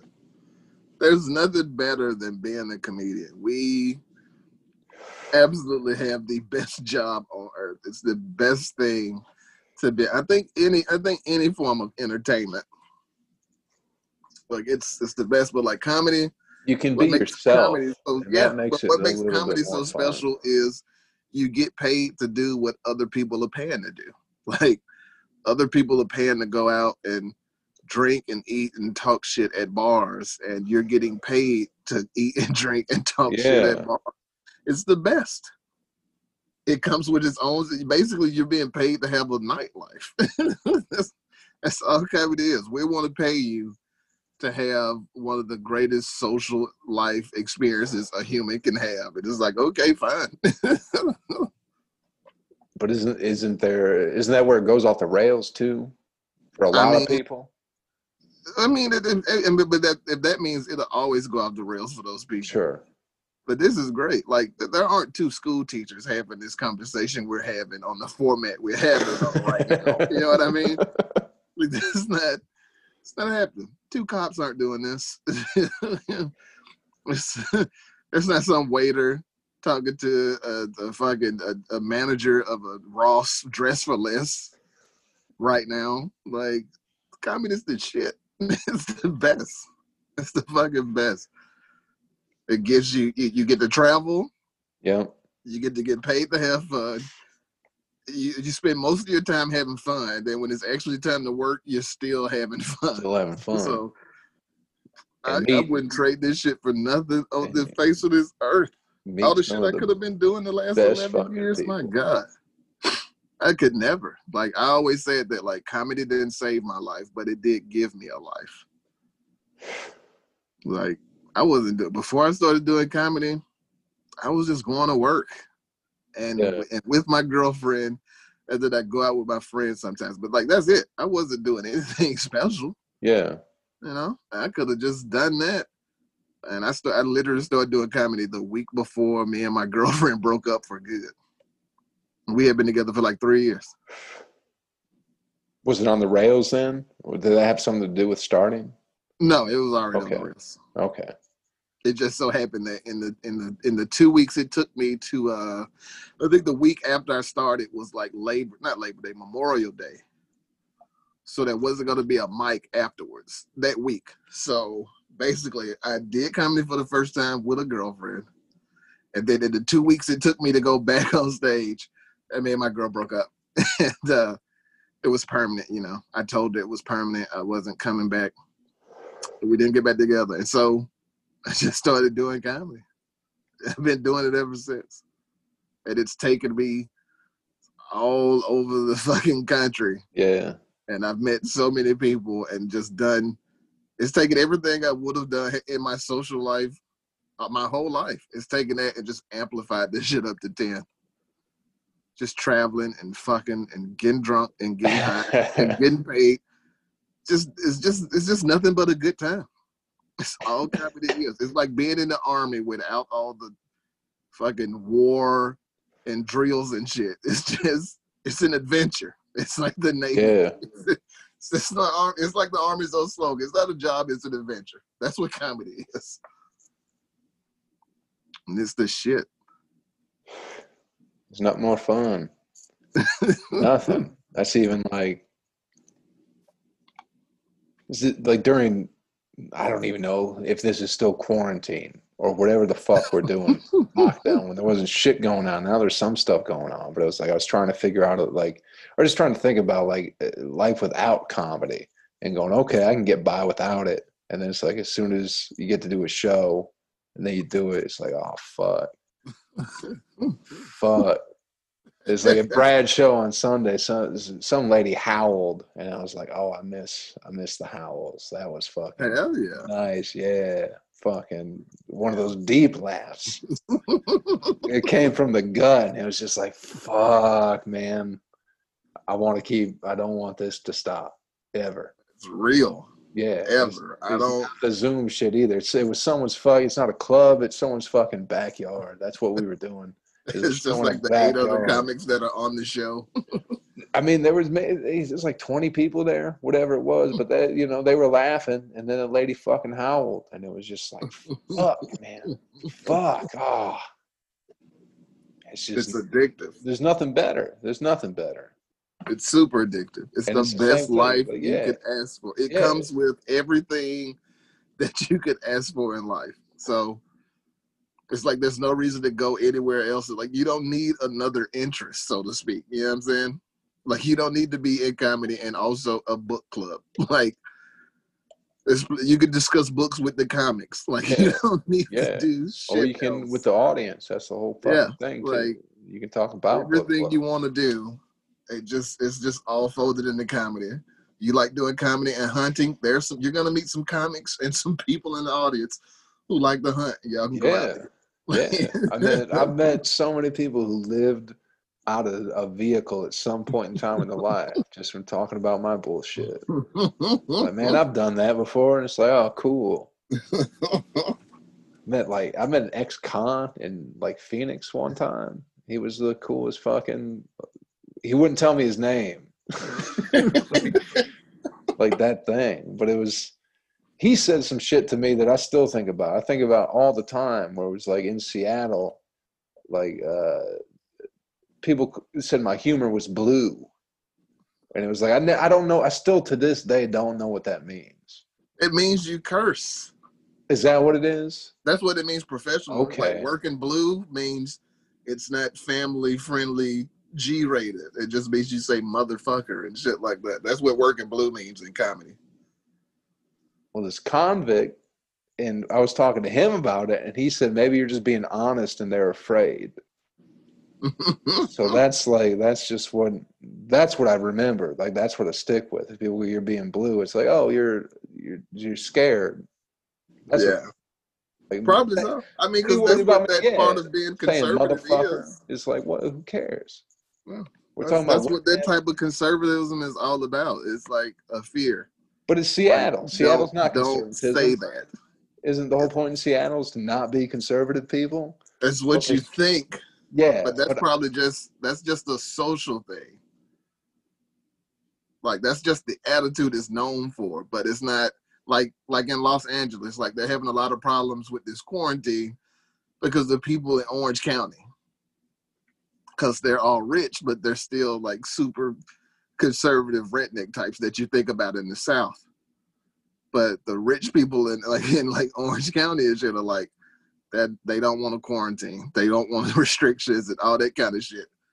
And it's like um so yeah, like everywhere you go you find that. There's plenty of places that have this laid back attitude from the people you meet, but when they vote it's Republican. so, there's still conservatives everywhere. I don't even think I don't even think it was necessarily people who would vote Republican. Like in Seattle, I'm pretty sure the people who were like you you have a blue blue humor were voting Yeah, right, Democrat for that's- sure. but that's probably is the thing about like that's what but that's what being that way is like people don't want you talking like that because they Yeah. just they are afraid it's just they just like bullshit Sure. they just want you to stick to they don't want you opening people's minds. They don't want you getting too relaxed. It's just like just make some jokes about holding a woman's purse when you go shopping.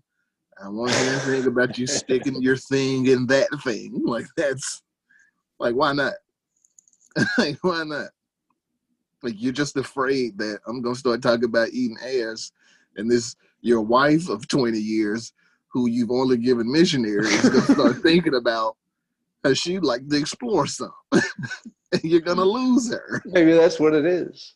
so they are scared don't work blue don't don't come in here saying those things they're afraid of the truth But I can't help. It's the only thing I care about, though. the only thing that feels genuine. That's right. They don't call you the booty man because you like PB and J's, you know.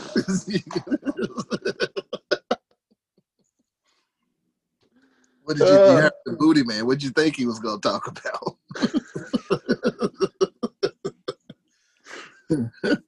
I don't want my wife to hear things like like it happens. I've seen that. One time we did a show in Birmingham, and there was this girl who had just started doing comedy. She was a young girl.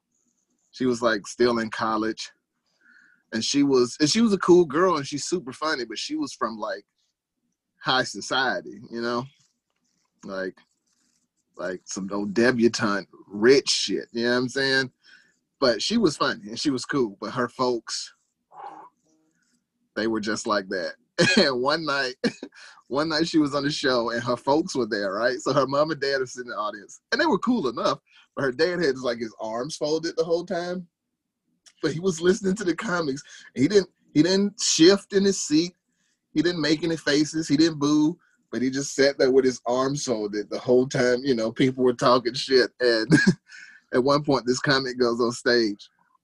And he, and he said something. Uh, he said he said like motherfucker or something. And then he was like, um, I don't think I said the girl's name was her name was Haley. And he was like, I probably shouldn't talk like that with uh you know all these old people in the crowd because the crowd was kind of most of them like the comic who hosted it was like a he does a lot of improv so of course the improv crowd comes and a lot of them are like middle-aged couples and shit so the, yeah so the comic was like I probably shouldn't say. I probably shouldn't talk like that with all these old people in here tonight. He was like, Haley's parents are here. They don't want to hear that. And then he was like, Nah, who am I fooling? All these old people, they're gonna go home and butt fuck each other tonight. And her dad, her dad heard that and he went, What?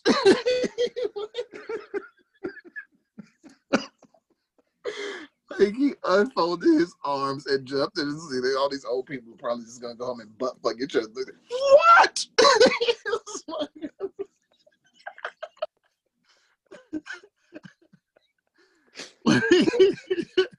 like he like like he reacted as if he thought that like he'd spent his whole life thinking that like only gay dudes did that and that it was wrong. Like he didn't like he didn't know straight couples could have anal sex. He was like, oh, these are probably gonna go home and butt fuck each other. Like, what?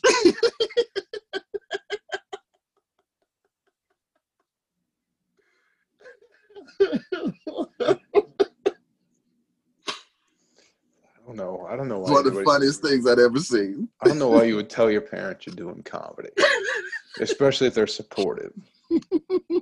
Like if you've been around for two weeks, like why would you tell them to come around these animals? With the little girl, you know, they're like, listen, man, I was in the I was in the Navy. I know I've heard people say Yeah. things. You're doing comedy, baby. We want to come see. I'm doing a real show. I'm doing a whole show this Thursday. Y'all butt fuck. what? I had never seen anybody react like that. he was so taken aback. Did they stay? They stayed. Yeah, so yeah. good he was So good. uncomfortable the rest Well. of the night. Did she go up before or after? She went up. She went up. Uh, she went up before. She went up before. Or just being cool then?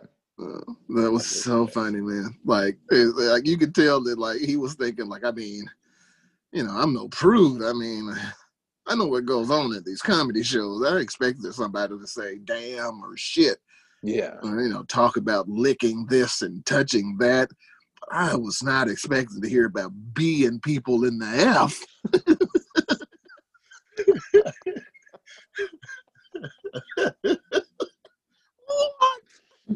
What?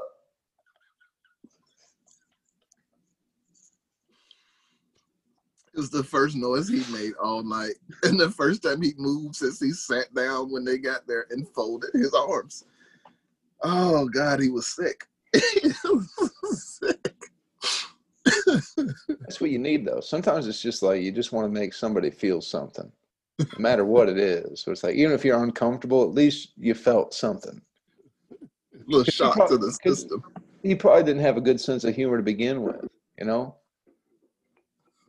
Like he's probably never been to a comedy show. If you're like, who's your favorite comic? He'd be like, ah, I don't know. Red Skelton. Yeah. And then some guy goes, Hey, it's 2017. We're talking about butt fucking. And he's like, Oh, okay. Why I never. Yeah. He's like, do you want to go back to school, honey? We can talk about if you want to go back to school. Is that what you want to do? oh God.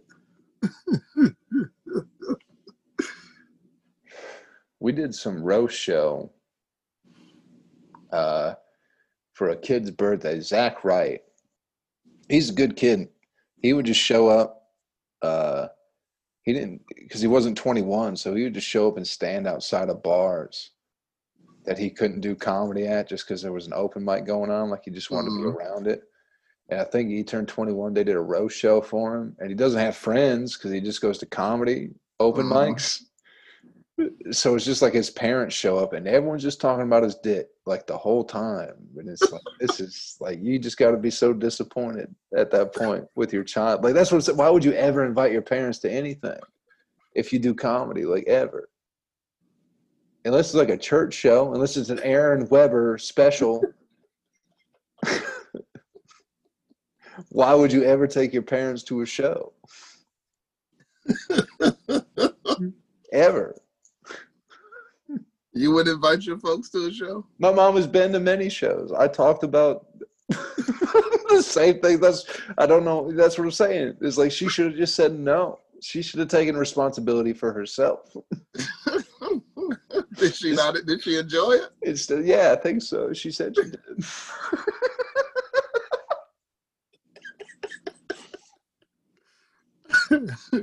but still, at some point, especially after the first time, it's like just say no. But maybe you're just supportive.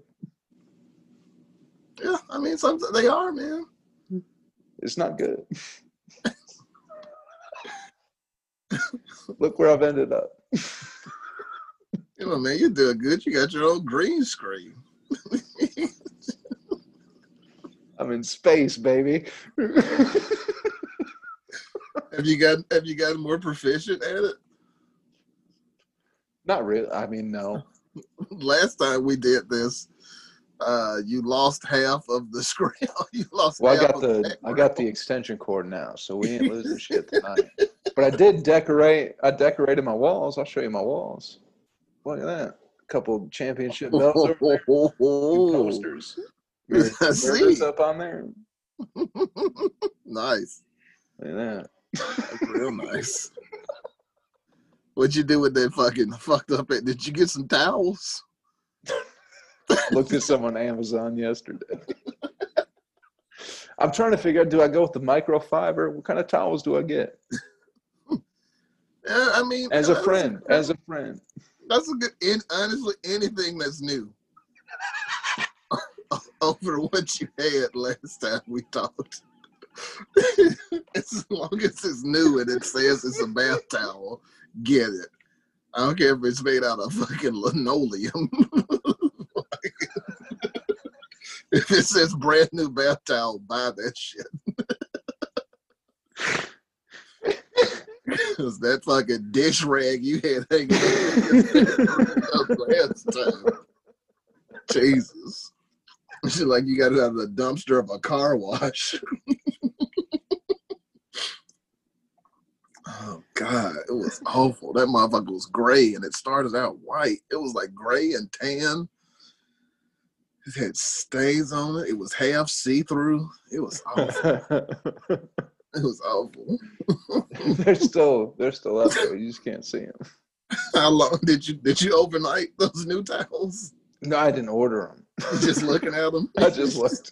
don't know if you want to pull the Well, there were a trigger yet. couple. There were a couple bad reviews. Apparently, with, a microfiber towel, you can't wipe yourself dry. You just have to I pat mean- yourself dry. It- I mean, then don't get the microfiber. That's where I was like, okay, I'll go with it. classic cotton towels. Yeah, but I was also I also thought if I'm gonna do that, maybe I'll just go to Walmart. Yeah. I mean, you can anything. Just whatever. Just do. Just get a new towel. I get it. Yeah. Okay. get four. Just get Get a four few. towels, four Few. face All rings. Get a set, please. Please. And burn that other one if it'll burn. I don't think that should have burned. Yeah, will burn. It's got plenty of flammable. it's got so It much shit in it. it, It's yeah, for flame sure. retarded.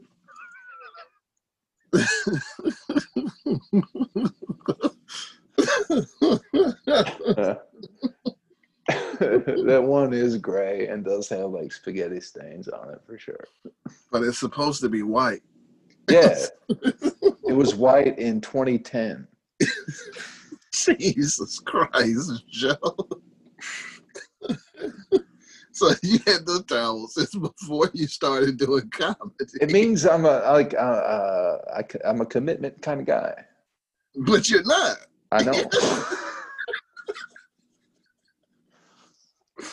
you hang on to a filthy towel, but you won't hang on to some filthy hooer. I got a brown towel. I got a coffee mug that doesn't have a handle. Because I love it. A Cafe Coco coffee mug. well, you got to keep. You got to hold on to that. Yeah, that was home for many years. They closed. They closed. Yeah, they did, man. No more. We went to Cafe Coco last when last time you were in Nashville, didn't we? Yeah. We were drinking those unicorn tall boys. I can't remember what it was called. I just remember they had a unicorn on it. It was I very, it was Very rainbowed up beer can. Yeah. It was covered in rainbows and unicorns. This shit was delicious. I don't remember. I don't remember anything I drank at Cafe Coco. I don't remember anything I drank in Nashville, to be honest. And those on those fifty cent wings. It was wing night that night. I would miss it. It was home. It was home for the longest time. Hey, go, go. I sat there many mornings. And they never told me I couldn't do that. Yeah, well, they're good people. They're great people. They were.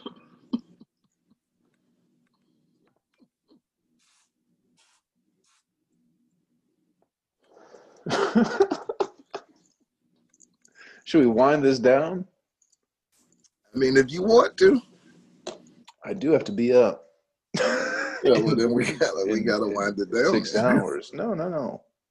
You gotta be like, you got enough problems with your job. I know. You like if you keep it, you're holding on to these shit jobs. The least you could do, you're holding it for some reason. So let's not get fired. You're never No. gonna wear that waffle suit if you start showing up late. And Why am I why am I holding on to these shit jobs? Because you're a commitment guy. Remember? I am. God damn it.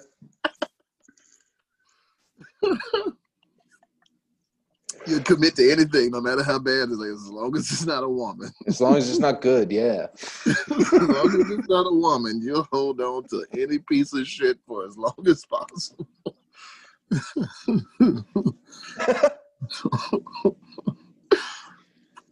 That's something to think about. It is. It's something you can ponder on tomorrow.